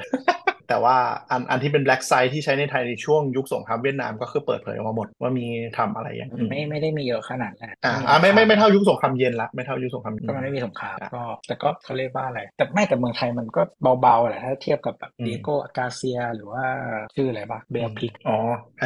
ปฏิบัติการสังหารฟิเดลคาสโตรโซนนั้นน่ะโซนคิวบาอันที่มันเช่าอยู่ชื่ออะไรหรือว่าแบบ Diego Garcia อย่างนี้แบบถ้า Black Site ของเราเนี่ยถ้าจำได้ช่วงข่าวประมาณ5-6 ปีที่แล้วก็เป็นเรื่องขึ้นมาเพราะว่าไอ้นี่แหละที่ Executive Order ให้เปิดเผยข้อมูลเนี่ยมันเปิดมาด้วยว่ามันมี Black Site ที่ไทยจริงๆแล้วก็สุดท้ายก็โดนปิดไปในปี2022ครับอันที่อยู่ในประเด็น CIA ก็คือเพิ่งปิดไม่นานนี่แหละก็คือเปิดเผยออกมาหมดก็ไม่รู้เหมือนกันว่าทำไมโอบามาปิดได้ก็เปิดได้จ้าก็หมายถึงว่าอันนี้มันเกิน50ปีเลยต้องเปิดเพราะมันอยู่ความเย็นหมายถึงว่าเขาเปิดข้อมูลใช่ไหมก็อันปิดแต่มาก็จะเป็น response อย่างแต่ว่าปิดได้กับเปิดได้ใช่อันที่เปิดใหม่ก็มีเวลาบวกไป50 ปีใช่แหละแต่ก็ไม่เข้าใจเหมือนกันว่าทำไมโอบามาถึงเลือกเซ็นอันนี้น่าจะเป็นเรื่องของ transparency เรื่องอะไรที่เขาหาเสียงไว้มั้งเขาจะเปิดเรื่องนี้ออกมาแต่ก็จริงๆแล้วถ้าประเทศแบบตะวันตกเขาก็ทำกันอย่างแล้วก็อันนี้กันทุกที่อ่ะก็เป็นไปได้อาจจะเป็นแรงกดดันของภาคส่วนต่างๆเนาะว่าแบบมันเลยมา50 ปีแล้วก็ต้องเปิดมาให้หมดเพราะมันเป็นหน้าที่ประชาชนจะตรวจสอบได้ด้วยว่าที่มึงทำอะไรบ้างซึ่งก็เลยทำให้นั่นแหละหลายภาคส่วนของภาคสังคมก็รับไม่ได้กับโปรเจกต์ CIA สมัยสงครามเย็นเยอะเหมือนกันอย่างอันนึงที่ดังๆอ่ะยกตัวอย่างก็คือโปรเจกต์ MK Ultra ไม่แน่ใจเคยพูดไปใน Techjock หรือยังคือเป็นช่วง1953ถึง1973คือช่วงสงครามเย็นเลยเป็นโปรเจกต์ที่ทำมาเพื่อเอาไว้ล้างสมองแล้วก็ทดลองเรียกว่าpsychological torture การทรมานจิตอ่ะก็คือรวมถึงแบบวางยาช็อตไฟฟ้าหรือว่าแบบทรมานด้วยคำพูดนู่นนี่นั่นยุคไหนนะ1953ถึง1973ช่วงสงครามเย็นเป็นpsychological warfare เป็นโปรเจกต์ของ CIA อันนี้เป็นโปรเจกต์ที่พอเปิดเผยออกมาแล้วก็คือพวกที่แบบทฤษฎีสมคบคิดทั้งหลายหยิบมาจริงๆว่าแบบเนี่ย CIA แม่งเป็นพวกเหี้ยไม่แต่ว่าการที่ CIA ทำ ABC กับการที่คนคิดว่ามัน ABC อ่ะถึงมันจะตรงกันไม่ได้แปลว่ามันเกี่ยวกันใช่ๆๆๆคือ CIA ก็ต้องทำยุคนั้นก็คือเพื่อจะทดลองเรื่องของนี่แหละการล้างสมองการที่จะแบบลบข้อมูลความลับของกลุ่มคนบางกลุ่มคนออกไปอะไรก็เลยเป็นโปรเจกต์อันนึงซึ่งก็คือเกี่ยวข้องกับยาเสพติดจำนวนมหาศาลก็เลยทำให้ไปสอดคล้องกับกลุ่ม conspiracy กลุ่มนึงอ่ะที่บอกว่าจริงๆแล้วอ่ะช่วงสงครามเย็นที่ยาเสพติดเกลื่อนโลกอ่ะส่วนหนึ่งก็น่าจะเพราะ CIA นี่แหละคือส่วนหนึ่งคือเขาเชื่อกันว่า CIA ก็ใช้ยาเสพติดพวกนี้เป็นบ่อนทำลายรัฐบาลประเทศต่างๆแต่ก็ยังไม่มีข้อมูลอะไรเปิดเผยมาชัดเจนอาจจะเป็นข้อมูลที่ขอ redact อ่ะเพราะว่าข้อมูลที่ขอ redact ได้คืออะไรที่มันเกี่ยวข้องกับประเทศอื่นจะขอให้ไม่เปิดเผยได้ไม่งั้นเดี๋ยวแม่งมีเรื่องกันนะพูดง่ายๆแต่ไอ้พวกโปรเจกต์ MK ต่างๆเนี่ยถ้าใครอยากไปเขาเรียกดาวน์แล้วไปโทรเรื่องพวกนี้นะฮะก็คือเซิร์ชเลย CIA operation ในวิกิมีเต็มไปหมดเลยโปรเจกต์ทั้งหลายของ CIA ซึ่งหลายอันก็จะขึ้นต้นด้วย MK ต่างๆ MK แล้ว แต่อันที่ดังขึ้นมาแล้วก็นิยายแนวสายลับอะไรยุคหลังๆเอามาเขียนก็คือนี่แหละ MK Ultra มันก็จะเป็นแบบเป็นโปรเจกต์ที่พูดได้ว่าต่อยอดจากค่าย ออสวิชที่นั่นแหละที่ลมแก๊สคนยิวอย่างชัดเจนในสงครามโลกเอาบันทึกตรงนั้นนะมาต่อยอดต่อเรื่องของการทรมานเรื่องของใช้สารเสพติดยาหลอนทั้งหลายเพื่อ interrogation เรียกว่าอะไรวะสอบสวนรีดข้อมูลรับไหมว่าถ้าบ้านเราก็มีข้อมูลหลุดจากถุงกล้วยแขก ไม่รู้ฝรั่งเขามีวะเนี่ยแต่ก็มันก็มีตลกก็คือCIA อันนี้ที่ได้ยินมาไม่อันนี้ไม่หาข่าวไม่เจอเลยตบในการหาก่อนคือแบบเขาลือว่ามันมี CIA บอทหรือ CIA เขาปลอมทั้งหลายอ่ะเพื่อเก็บข้อมูลในโซเชียลเน็ตเวิร์กเยอะมากแฝงตัวไปตามกรุ๊ปตามอะไรต่างๆโดยเฉพาะกรุ๊ปการเมืองกรุ๊ปโหดรุนแรงเนี่ยเพื่อเก็บข้อมูลแล้วก็ดูภัยความมั่นคงซึ่งก็มีโอเปอเรชั่นที่แบบเบ็ดทินเดอร์เบ็ดอะไรนี้ก็มีแต่ยังเป็นความลับอยู่นะทั้ง NSA ทั้ง CIA ทำนี่ก็ IO ใช่เป็น IO อเมริกาเลยคือของพวกนี้มันโดนเปิดเผยออกมาตอนที่เราพูดถึงตอน Snowden น่ะที่สุดท้ายเอาเรื่องข้อมูลของ NSA มาแฉว่าแบบ NSA ก็คือสปายคนอเมริกันกันเองซึ่งพอประมาณใช่พอมันผิดรัฐธรรมนูญขึ้นมาปุ๊บแล้วก็พยายามนั่นแหละหาเก็บข้อมูลเพื่อดักข้อมูลคนอเมริกันก็เลยเป็นเรื่องแต่คนที่มาช่วย Snowden เปิดข้อมูลนะฮะข่าววันนี้ล่าสุดก็คือพนักงาน CIA ก็คือโดนตัดสินจำคุก40ปีคนนี้เป็นคนที่ส่งข้อมูลช่วย Snowden เอ้ยโทษทีไม่ใช่ Snowden Wikileaks เป็นคนส่งข้อมูลช่วย Wikileaks ก็คือโดนหนักๆไป40ปีครับถึงแม้เขาจะอ้างว่าเพื่อนเนี่ยทำเพื่อเปิดเผยข้อมูลเพื่อความถูกต้องนั่นก็ตามสุดท้ายก็โดน FBI สืบจับได้แล้วก็เพิ่งตัดสินโทษ40มันมีวันก่อนอีกคนนึงอ่ะแต่ว่าไม่ได้หนักเท่านี้นะแล้วก็ยังไม่ได้ตัดสินที่แบบเปิดเผย tax return อ่ะของคนรวยอะไรอย่างงี้แบบก็ทำมาอยู่สรรพากรแหละก็แบบประมาณว่าก็เศรษฐกิจมันไม่ดีก็เหมือนกับว่าเขาเรียกว่าอะไรรู้สึกก็คือสังคมมันแบบเหลื่อมล้ำมากๆอะไรอย่างเงี้ยเห็นแล้วก็ทนไม่ได้ก็แต่ก็มีคนมาเชียร์นางแบบฮีโร่มันก็มีกลุ่มภาคสังคมแหละที่มองว่าการทำอย่างนี้คือฮีโร่แต่ในความมั่นคงของรัฐก็คือนี่แหละภัยความมั่นคงแต่ว่าคนนี้เขาแบบแค่ tax ไงก็ไม่ได้อะไรเปล่าแล้วก็ NSA CIA หลังๆบทบาทของดูการฟอกเงินหรือว่า trace of money ของพวกcryptocurrency ทั้งหลายอ่ะก็เยอะขึ้นเพราะว่าดูเส้นทางการนี่แหละการฟอกเงินโยกฐานเงินเพื่อจับพวกเนี่ยพวกอำนาจมืดต่างๆประมาณนั้นครับมีอะไรตอนนี้เร็วๆข้อมูลเรื่องเนี่ยเรื่องคือเปิดเรื่อง War Thunder อ่านข่าวแล้วแม่งตลกดิอ๋อมันมีอันนึงอันนี้แถมท้ายๆแล้วกันก็คืออย่างสงครามไม่ว่าจะเป็นตัวอิสราเอลปาเลสไตน์หรือว่ายูเครนกับรัสเซียก็ตามอ่ะคือคนพบว่าแบบมันจะมีกลุ่มหนึ่งที่แบบติด TikTok ไลฟ์ตลอดเวลาแล้วก็กลายเป็นแบบมันจะมีทีมหนึ่งของแต่ละฝั่งเลยก็คือคอยตามไลฟ์พวกเนี้ยแล้วดูว่าอยู่ที่ไหนแล้วส่งข้อมูลให้แนวหน้าเพื่อไปลบโอ้ใช่โอ้อันตรายจริงจังเลยเนี่ยใช่ก็คืออย่างกลุ่มทหารรับจ้างของรัสเซียอย่างเงี้ยก็มีกลุ่มหนึ่งที่แบบติ๊กแบบเปิดไลฟ์ TikTok ไปแล้วเคลื่อนพลไปด้วยอ่ะแล้วสุดท้ายทหารยูเครนก็ใช้ข้อมูลพวกเนี้ยในการทิ้งระเบิดใส่ใช่แล้วก็มีแบบหลายอย่างด้วยก็คืออย่างพอทหารอิสราเอลไลฟ์ไปแล้วก็บุกโจมตีกาซาไปอะไรเงี้ยการไลฟ์ก็คือทำให้บางทีแบบภาพที่มันแบบนั่นแหละที่มันควบคุมไม่ได้อ่ะก็หลุดไปสู่ชาวโลกเหมือนกันคือเวลาเรายิงกันลบกันมันก็จะมีคำที่แบบนึกออกไหมแบบเหยียดหยามดูถูกฝ่ายตรงข้ามอย่างเงี้ยมันก็ออกแต่ก็แต่เคสรัสเซียตลกสุดคือทหารรัสเซียที่มันไปอยู่แนวหน้ากลุ่มหนึ่งอ่ะมันเป็นแค่ทหารแบบทหารเกณฑ์อ่ะทหารที่โดนเกณฑ์ไปลบอ่ะมันก็ไม่ค่อยมีวินัยไม่ค่อยมีอะไรก็เลยบางทีก็ไลฟ์ไปโน่นนี่นั่นเบื่อจังวันนี้ไม่มีอะไรทำไลฟ์ไปก็ระเบิดลงหัวเลยก็มีเขาเรียกอินฟออฟพวกเนี้ยในการลบของยุคนี้มากขึ้นคือทหารเขาไม่นี่ไปอ่ะเขานี่ด้วยแหละก็เอามาทั้งแบบคนที่จนด้วยแล้วก็คนที่เหมือนแบบเขาเรียกว่าไม่ใช่คนรัสเซียไปถึงว่าเป็นแบบชนกลุ่มน้อยต่างๆคนที่แบบอยู่ที่ไกลๆอะไรเงี้ยคือไม่ได้อยู่แบบเขาเรียกคอรัสเซียก็คือแบบรอบโคอะไรโซนนั้นไปทั้งคนแบบไซบีเรียอะไรใดๆใช่อ๋อถ้ามีเกี่ยวข้องกับเมืองไทยก็คือน่าจะเป็นตัวที่เป็น CIA ใช้ก็คือPegasus ใช่ไหมPegasus ก็คือเป็นสปายแวร์อันนึงที่กลุ่มเทคเพื่อที่ทำโปรแกรมแฮกอะทำออกมาเพื่อขายให้องค์กรต่างๆก็คือมีทั้งรัฐบาลและองค์กรเอกชนซื้อไปใช้ด้วยซึ่งมันสามารถทำให้เจาะiOS แล้วก็ Android ได้ค่อนข้างแบบทะลุทะลวงพอสมควรคือจุดที่ Pegasus มันดังขึ้นมาเพราะว่ามันเป็นตัวที่เจาะ iOS ได้ถึง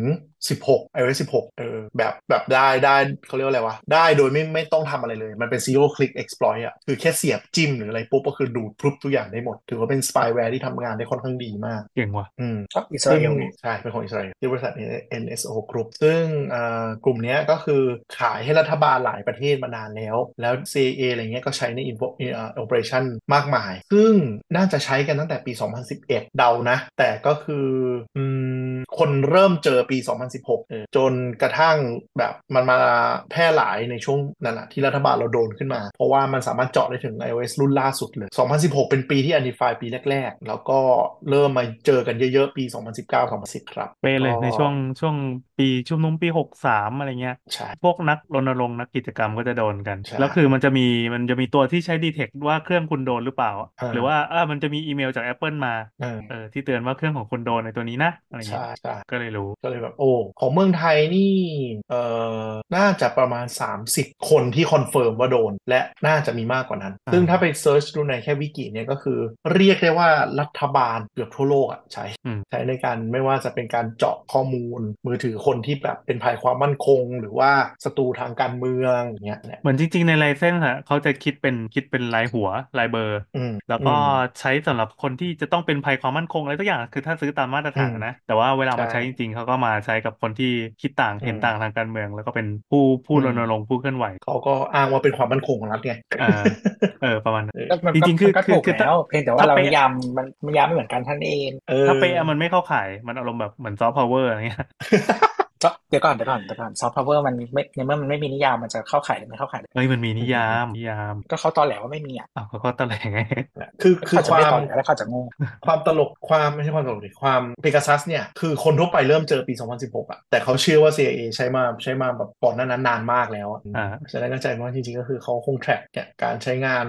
สมาร์ทโฟนมานานได้สักพักแล้วแหละแล้วแต่จริงๆช่วงที่มาก็มีคนพูดที่เขามันจะได้ว่าขำๆว่าขนาดคนที่ใช้ iPhone อ่ะแบบมันยังมีแบบเลเวลนี้อะไรเงี้ยก็มีเตือนรุ่นนี้นั่นเลยถ้าคนที่ใช้ Android นี่ไม่เคยถูกเตือนเลยคือเขาก็บอกว่าก็คือสบายใจได้มันโดนอยู่แล้วไง Android สบายใจไม่แต่คนใช้ต้องรับใช่ไงคือคนใช้ Android ก็พูดอย่างนี้เหมือนกันว่าโอ๊ยแบบใช้ Android เขาว่าไม่ปลอดภัยมันภัย iPhone ก็โดนเหมือนกันก็ให้สบายใจได้อะไรกันวันนี้แต่มันมีเยอะที่แบบนี่แหละถ้าดูไปที่องค์กรรัฐของอเมริกาทั้ง NSA ทั้ง CIA คือแบบ Operation Info พวกนี้เยอะมากแล้วก็Pegasusนี่เป็นแค่ตัวหนึ่งนะมันก็มีอีกหลายตัวนะที่เราไม่รู้เช่นตัวล่าสุดก็มีชื่อ Hermit อะไรอย่างเงี้ยแต่ว่าที่อเมริกาถ้าแบบทำถูกกฎหมายก็คือเขาใช้กับพลเมืองประเทศตัวเองไม่ได้นะไม่ใช่แบบบ้านเรานะอ๋อใช่คือแล้วมันโดนแล้วมันโดนมันบอกอย่างนั้นแต่มันชิบหายตอนที่ Snowden มาลีกว่าจริงๆ NSA ก็มอนิเตอร์คนในประเทศก็ไม่ได้แต่เลเวลมันไม่ได้เท่ากันใช่คืออย่างนี้เขาไม่สามารถเอาPegasusเนี่ยแท็กมือถือคนอเมริกันได้แต่สิ่งที่เขาทำก็คือเขาเก็บข้อมูลพวกเซลล์ไซส์ข้อมูลการ access data นู่นนี่นั่นทั้งหมดซึ่งมันพอ identify ได้อยู่ดีว่าใครนึกออกแต่มันไม่ได้แบบทำได้ขนาดนั้นคือแต่ไม่ได้เจาะขนาดคนที่เป็นเหมือนครับแบบอย่างพวกกราดยิงเป็นอะไรเนี่ยที่เป็น target ที่มันค่อนข้างส่งผลกระทบต่อคนจำนวนมากนะแต่ว่าอาจจะไม่ถือว่าเป็น target ความมั่นคงนะฟังดูเหี้ยใช่แบบคนตายเยอะแต่ว่าไม่สนใจเรื่องคงก็เขาก็ใช้เทคโนโลยีพวกนี้ไม่ได้ที่มันชอบมาตีกับ Apple ว่า Apple แกะให้หน่อย Apple กูแกะไม่ได้ทั้งคนเลยใช่คือ Apple บอกว่าจะแกะให้ได้ก็คือมันต้องเป็นคดีสิ้นสุดหมายถึงว่าศาลสั่งนึกออกป่ะคือมึงต้องมีหลักฐานมากพอที่จะทำให้กูต้องส่งล็อกทั้งหมดที่ไปให้ตำรวจแต่อะไรที่มันเป็น encrypted chat one to one น่ะก็กูก็ส่งได้แค่อันที่เป็น encrypted กูถอดกุญแจให้ไม่ได้คือเขาก็พยายามไปเป็นเวที่กูทำไม่ได้อยู่ดีอะไรอย่างนั้นใช่เพราะว่ากุญแจถอดรหัสการแชทอ่ะมันอยู่ที่เครื่องปลายทางกูก็ไม่มีเพราะนั้นกูเลยแกะให้มึงไม่ได้อยู่ดีต้องเป็นการรักษาความลับด้วยแหละเพราะคนอเมริกาเขาจะค่อนข้างซีเรียสกันนี่แต่ว่านั่นแหละพอมันมี Pegasus มีอะไรคือแบบนั่นแหละเจาะทะลุไปแต่ใช่เขาไม่เอาไปเจาะกับคนอเมริกันแล้วก็ CIA ก็ต้องมานั่ง in-house develop วิธีการเจาะระบบของ Apple เองซึ่งก็เป็นแมวจับหนูพอเจาะถึง iOS นี้ได้สำเร็จ Apple ก็อัพรุ่นมาเรื่อยๆครับส่วนบ้านเราก็ก่อนที่จะไปเรื่องพวกนั้นถ้านั้นก็คือห่วงเรื่องการกดลิงก์ก่อนดีกว่าก็มาทำโนมาตรา5ไม่รู้จะไม่แต่ไอเพลงไอนั่นอะไรนะไอที่คนด่ากันน่ะกระทรวงดิจิตอลน่ะเนี่ยบางคนกดลิงก์ให้เปียกหน่อยเคยดูป่ะคือทำไมเราถึงเคยอะไรคนดูอะไรแบบนี้จากไหนเนี่ยน่าจะเป็น TikTok ของกระทรวงดีอ่ะอ๋อคุณที่เขาด่ากันแต่ไม่ได้กดฟังเห็นเต้นๆแต่ไม่ได้กดฟังเสียงมงคลทำมาเป็นแอปไม่ได้ดูโว้ยส่งให้ไปละไม่เป็นไรส่งไม่ดูมงคลกดลิงก์ให้เปียกหน่อยมงคลโอนเงินให้เปียกหน่อยไอ้นี่คือมันมาจากไหนวะต้นฉบับต้นตอของไอ้มีมหรืออะไรสักอย่างไม่รู้มันน่าจะเป็นอันนี้เองนะมั้งแต่ว่าโอเคคนด่าเขาเยอะแต่ก็คือสำหรับผมมันติดหูอยู่ระดับนึงนะแต่ปัญหาคือคุณภาพงาน มันเหี้ยนึกออกว่าคือเสียงมันแตกแบบเหมือนไปอุบาทอะไรเงี้ยอันนี้คือด้านโปรดักชันใช่ไหมไม่ใช่ด้านคอนเซ็ปต์ใช่แต่แบบความมีมความติดหูมันก็ติดหูดีนะก็มันก็มีหมายถึงว่ามันมีมันแสดงว่ามันมีเขาเรียกว่าอะไรในไพป์ไลน์ของการทำงานมีส่วนที่ดีจริงแต่ว่าก็ถ้าโปรดักชันมันห่วยขนาดจริงก็ให้นักศึกษาทำก็เงินไม่มีจริงนักศึกษาทำออกมาดีกว่าแน่นอนบอกเลยเอาแน่นอนเพราะเขาใส่แรงกายลงไปนี่ค่ะคนบางคนมากดลิงก์ให้ปิ๊กติดหูทำไมกูเปิดกูแล้วโฆษณา Thailand Mobile Expo แต่ว่าทุกรูปไม่มีมือถือโอ้ Apple Vision Pro นะฮะเริ่มส่งมอบแล้วเพราะตอนนี้มันคือเวลาเช้าของอเมริกาที่เริ่มขายวันนี้วันแรกแล้วก็สาขาที่ Fifth Avenue นิวยอร์กนะครับก็คือเพิ่ม decoration เป็นไฟแว่น Apple Vision ครอบโลโก้ Apple หน้าร้านแล้วอันนี้แปลว่าอะไรเราจะได้เห็นรีวิวต่างๆเร็วๆนี้ใช่ไหมใช่ๆๆคือตอนนี้รีวิวอ่ะคือถ้ารีวิวพวกสื่อเจ้าใหญ่มีแล้วมันต้องเป็นแต่ปัญหาคือตอนนี้มันมีกลุ่มแรกๆที่เป็นแบบยูเซอร์ที่มีตังค์แล้วก็เบียวๆหน่อยก็คือใส่แล้วก็แบบโหสุดยอดเลยเนี่ยแบบสุดยอดนวัตกรรมคือสามารถใส่ Apple Vision Pro แล้วกินชีโต๊ดไปได้โดยที่แบบมือไม่เลอะในการใช้คอมแล้วคนก็ไปเมนว่าแบบมันเป็นฟีเจอร์ตรงไหนวะมึงไม่มีอะไรที่จะแบบอวยมันแล้วเหรออะไรคือเขาบอกว่าแบบเนี่ยอันนี้คนเราคนอย่างนี้เหรอคุณอยากดูสุดใช่คือแบบเนี่ยกูสามารถเล่น Twitter โดยแบบมือเลอะชีสโต๊ดไปได้แล้วสามารถแบบตอบลิงก์ทุกคนได้อะไรเงี้ยเป็นสุดยอดเลยทุกคนก็แบบมันสัมพันธ์ขนาดนั้นเลยเหรอการจ้างพยาบาลมาป้อนข้าวไป 3,500 เหรียญกับการที่แบบมานั่งเล่นทวิตโดยเขาบอกไปจ้างพยาบาลมาป้อนข้าวคุณสามารถนั่งสาวโดยเมาส์ไม่เลอะแล้วเลอะก็โยนทิ้งไปดิเมาส์เนี่ยนะก็ถ้ารวยอ่ะก็ซื้อได้อ่ะครับไม่น่าจะเป็นปัญหานะวันนี้ความมั่นคงมันลงเงินไปเรียบร้อยแล้วพลังสามนะครับถ้าเกิดว่ามีเหตุการณ์หลังจากนี้ก็คืออกของออกข่าวว่ามีระเบิดลงแถวไหนให้รู้ว่าจะเกิดอะไรใครเขาจะไปทิ้งระเบิดแต่ถูกอันนี้เนี่ยดับหอยหลอดมากอ่ะเมื่อกี้เสียงติดถึงไหนวะถึงตรงไม่มีอะไรแล้วใช่ไหมก็ต่างจังหวัดนะต้องขออภัยท่านผู้ฟังทุกท่านด้วยนะฮะตอนนี้อยู่เหมือนอยู่ตะเข็บชายแดนตะกี้ไฟตกอันนี้เน็ตดับโอ้น่าบ่ตอนนี้มือถือคือสภาพอยู่ติดกระจกเท่าที่จะติดได้มี 5G อยู่2ขีดโคตรกระจอกชีวิตแถวบ้านพี่แอนทาร์เก็ตสาวโรงงานเขายังชีวิตดีกว่าก็จริงเงียบบูบี้กู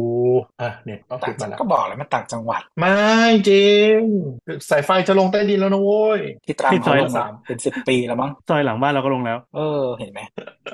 กลายเป็นกรุงเทพเอาสายไฟลงใต้ดินยากสุดเลยแบบต่างจังหวัดเขาทำกันเร็วกันมากเลยไม่ใช่ก็มันทำคนละแบบกันยังไงครับอ๋อกรุงเทพมันเป็นระบบอุโมงค์เลยเนาะมันเอาทุกอย่างยัดลงไปหมดเลยแบบมาเลยนานใช่คือถ้าทำแบบที่ตรังอ่ะฝังคนแล้วก็ย้ายลงไปก็ได้เลยพรุ่งนี้ก็ได้แล้วของตรังนี่ก็คือเหมือนเอาท่อใหญ่ๆแล้วก็เอาสายไฟทุกอย่างยัดลงไปแล้วก็ปิดใช่ไหมแต่ก็คือคนเข้าใจไหมว่าความหนาแน่นของคนอ่ะมันนำซึ่งความวุ่นวายนะว่าวันดีคืนดีจะแบบว่าทำนั่นทำนี่ขึ้นมามันก็นี่แต่ว่าเพราะว่าก็คือสเกลของเขาถ้าเขาคิดว่าแบบมันไม่ได้จะได้แบบต้องมีฟิกซ์มีหรืออะไรอย่างเงี้ยมันก็คงไม่เท่ากันเพราะว่าของพระรามสามเนี่ยเขาให้ทำแค่แบบสี่ทุ่มถึงตีสี่มันก็เลยได้ทำได้ทีวันละนิดกว่าจะมายกฝาท่อออกกว่าจะกั้นอะไรอย่างเงี้ยแล้วก็อีสายสีเขียวอ่ะที่เริ่มทำพร้อมสร้างรถไฟฟ้าทุกวันนี้มันยังถึงพหลโยธินเท่าไหร่ไม่รู้อยู่เลยมาใกล้บ้านกูเลยแต่ว่าของกรุงเทพมันจะเป็นระบบอุโมงค์เลยก็คือทั้งระบายน้ำทั้งเซอร์วิสทั้งหมดมันจะเอาคนลงไปเมนเทนแนนซ์ได้เลยก็คือแบบจะมีรถรางด้วยอย่างของเส้นพระรามสามอ่ะเนื่องจากมันทิ้งช่วงไกลใช่ป่ะอุโมงค์ลงมันจะไกลแล้วเขาจะมีเหมือนรถแบบรถเล็กๆเป็นคาร์ดวิ่งฟิวข้างในไปที่รัฐสภาเหมือนกันส่วนปทุมหรือจังหวัดอื่นๆที่เป็นโซนอำเภอเมืองง่ายมากครับเปลี่ยนชื่อถนนเป็นถนนเฉลิมพระเกียรติจบเลยโคตรสะอาดตอนนี้ใช่เร็วจริงแล้วก็เสาหงเต็มถนนนี่เป็นวิธีที่เวิร์กมากเลยนะแถวบ้านไม่มีอ่ะมาถึงแถวบ้านที่ต่างไม่มีถนนดีก็ดีแล้วเรามาคนละชั้นกันเนาะเรามันชนชั้นต่ำไม่แต่ความเหี้ยคืออะไรรู้ป่ะไม่มีถนนเฉลิมพระเกียรติเลยครับวันดีคืนดีผู้ว่ามาจากเนี่ยไม่รู้ก็อยากจะเปลี่ยนชื่อถนนก็เปลี่ยนนี่ไงเหมือนกันแล้วอ่ะจริงเหรอเขาเปลี่ยนได้เลยเหรอไม่ต้องเอาเรื่องเข้าสภาเมืองอะไรหรอนี่ที่ไหนสภาเมืองคืออะไรคะเทศบาลไม่มีแบบก็แล้วคือแบบความเหี้ยของผู้ว่าคือมันคือใครก็ไม่รู้หรอกส่วนกลางตั้งมาแล้วก็อยู่ได้1ปีอะไรอย่างนี้ใช่ปะ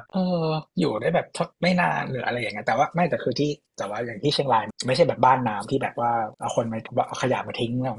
มันก็ยังเป็นเมืองใหญ่มันก็แบบ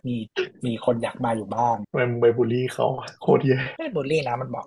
ไม่ก็คือมันประมาณนั้นแหละแต่ว่าหมายถึงว่าเขาเรียกว่าอะไรคือถ้าคุณอยู่สายนั้นนะคุณก็รู้ว่าแบบจังหวัดไหนมันคือที่คนเขาเส้นใหญ่ซะวิ่งเต้นเก่งอยากไปกันหรือว่าจังหวัดไหนที่มันเป็นที่พักใจเกษียณก็เหมือนแบบจริงๆก็ทุกวงการครูอ่ะเวลาเขาวิ่งเต้นย้ายเหมือนกันที่แบบอย่างที่โรงเรียนเนี่ยแบบดราม่าแบบหนักเรียนที่เด็กปากมีเสียงแค่อะไรตัวโตมันแล้วเธอไปอ่ะก็ถ้าอยากพูดคุยกับเราหรือว่าเสนอมีอะไรอยากคุยก็พูดคุยกันได้ที่ Twitter @Techjock Talk นะครับก็อยากให้มาคุยกันเยอะๆใช่พอหลังๆกูหมดมุกแล้วอยากมีพูดอะไรน่าสนใจก็มาเม้นๆก็ได้คุยกันได้เดี๋ยวอนาคตถ้าแบบบอกว่าให้แถมเงินด้วยแถมเงินฮะเดี๋ยวต่อไปจะเปิดนี่แล้วเปิดไลฟ์เห็นรายการอื่นเขาเปิดไลฟ์แล้วแบบมีโดเนทตอนไลฟ์พูดคุยอะไรอย่างเงี้ยโหไม่แล้วแบบทุกคนใช้อวตารแล้วอวตารแต่ละคนใครเขาจะมาให้ดูได้คือว่าโดน YouTube ยิงก่อนนะว่าต้ามึงอะผิดตรงไหนหรอเขาผิดตรงไหนนะครับอ่ะก็ Exclusive Content นะใครอยากรู้ว่าต้าตัวเป็นขายยาสระผมจ้าเยอะจริงอ่ะก็โฆษณาลีจอยลีจอยสีเขียวมันแย่จริงแล้วแบบเคยดูที่มันเป็นสปอตโฆษณาตอนไม่ได้ตั้งใจให้แย่ทุกคนเขารู้สึกปกติแล้วเขาก็สะบัดจริงๆนะโดยที่มันไม่มีผมออกมาเลยก็แค่นิดเดียวจริงพี่แอนไปเสิร์ชดูได้เลยไปเสิร์ชดูสปอตได้เลยแม่งตลกมากเป็นแบบมันเป็นอุปมาตัวแทนเพราะว่าถ้าเห็นผมแล้วเดี๋ยวเงียบควยตั้งเลยโอ้จริงๆลองไปดูแบบเราไปดูเห็นผมแล้วจะเงียบเลยต้องปิดบายเห็นผมแล้วเดี๋ยวเงียบคือพี่แอนเขาสระผมบนผ้าด้วยนะไม่ได้โกหกเขาไม่ได้ตั้งใจให้สระบนผ้าแต่ว่ามันโชว์ผ้ามันโชว์ผมไม่ได้ก็เลยต้องไปจัดร้านมือหมายความว่าไลฟ์สไตล์ปกติเขาไม่ได้สระบนผ้าใช่ไหมก็คือถ้าเขาอยู่ที่บ้านนะพี่เขาจะมาปกปิดผมแล้วมาไม่หรอกคือวัฒนธรรมอ่ะมันไม่ใช่การคอนเดมว่ามึงจงอย่ามีผมแต่ว่าอย่าให้ใครผมเดี๋ยวเขาเงี้ยนเพราะฉะนั้นอ่ะก็คือถ้าอยู่ในสถานที่ที่ไม่มีใครจะมาเงี้ยนอ่ะก็คือจัดการผมได้เท่านั้นเองเขาไม่ได้แบบว่าไม่ได้แบบว่าบูลลี่คนมีผมเลยเข้าใจก็คือแบบสดชื่นอะไรเงี้ยสดชื่นแต่ว่าทีนี้พอมันกลายมาเป็นแบบโฆษณามันก็เนื่องจากมันก็แบบโชว์ผมไม่ได้เพราะฉะนั้นมันก็เลยแบบใช้ผ้าเป็นตัวแทนใช่ก็จะเป็นแบบสดชื่นแบบไม่อับชื้นอะไรอย่างเงี้ยเป็นโชว์แนวนั้นไปอ๋อใช่มันเป็นมันเป็นคีย์ไอ้นี่มันเป็นแบบ uniqueness มันเป็นว่ามี RTB อะไรอย่างเงี้ยเพราะว่าถ้าใส่ผ้าไว้ตลอดเวลาแล้วผมมันเงาออกหรือว่าผมมันไม่แห้งอะไรเงี้ยมันก็จะอับชื้นได้ถูกต้องเป็นฟีเจอร์แต่ก็ดีนะผู้ฟังโกนหัวไปสิจะได้ไม่มีคนเงี่ยนเราไม่บอกแล้วกันว่าเราพูดถึงเลยนะผู้ฟังก็ลองเดาดูแล้วกันนะฮะว่าเราพูดถึงอะไรพูดคุยกันได้ที่ Twitter @techjock โฆษณาไปแปะมึงให้กูโจมเพ้อเดี๋ยวกูตกนรกโอ๊ยตกไปตั้งนานแล้วนะมึงถ้ามันมีจริงอ่ะ@techjock ท้องนะฮะหรือว่าดูรายการหนึ่งกันที่ Twitter @3โคกเรดิโอ นะครับก็แล้วก็เพจเน่าไปยังเน่าแล้วมั้งเน่าแปลว่าอะไรมันก็อยู่ของมันอยู่อย่างนั้นนะไม่มีใครไปเอนเกจนั่นแหละก็วันนี้ลาไปก่อนนะครับผมไปพูดคุยกันนะสัปดาห์หน้าถ้าไม่เทเจอกันครับบ๊ายบายมีคอนเทนต์เพียงหนึ่งเดียวบ๊ายบายแหมกูจะลากแหมถึงดาวอังคาร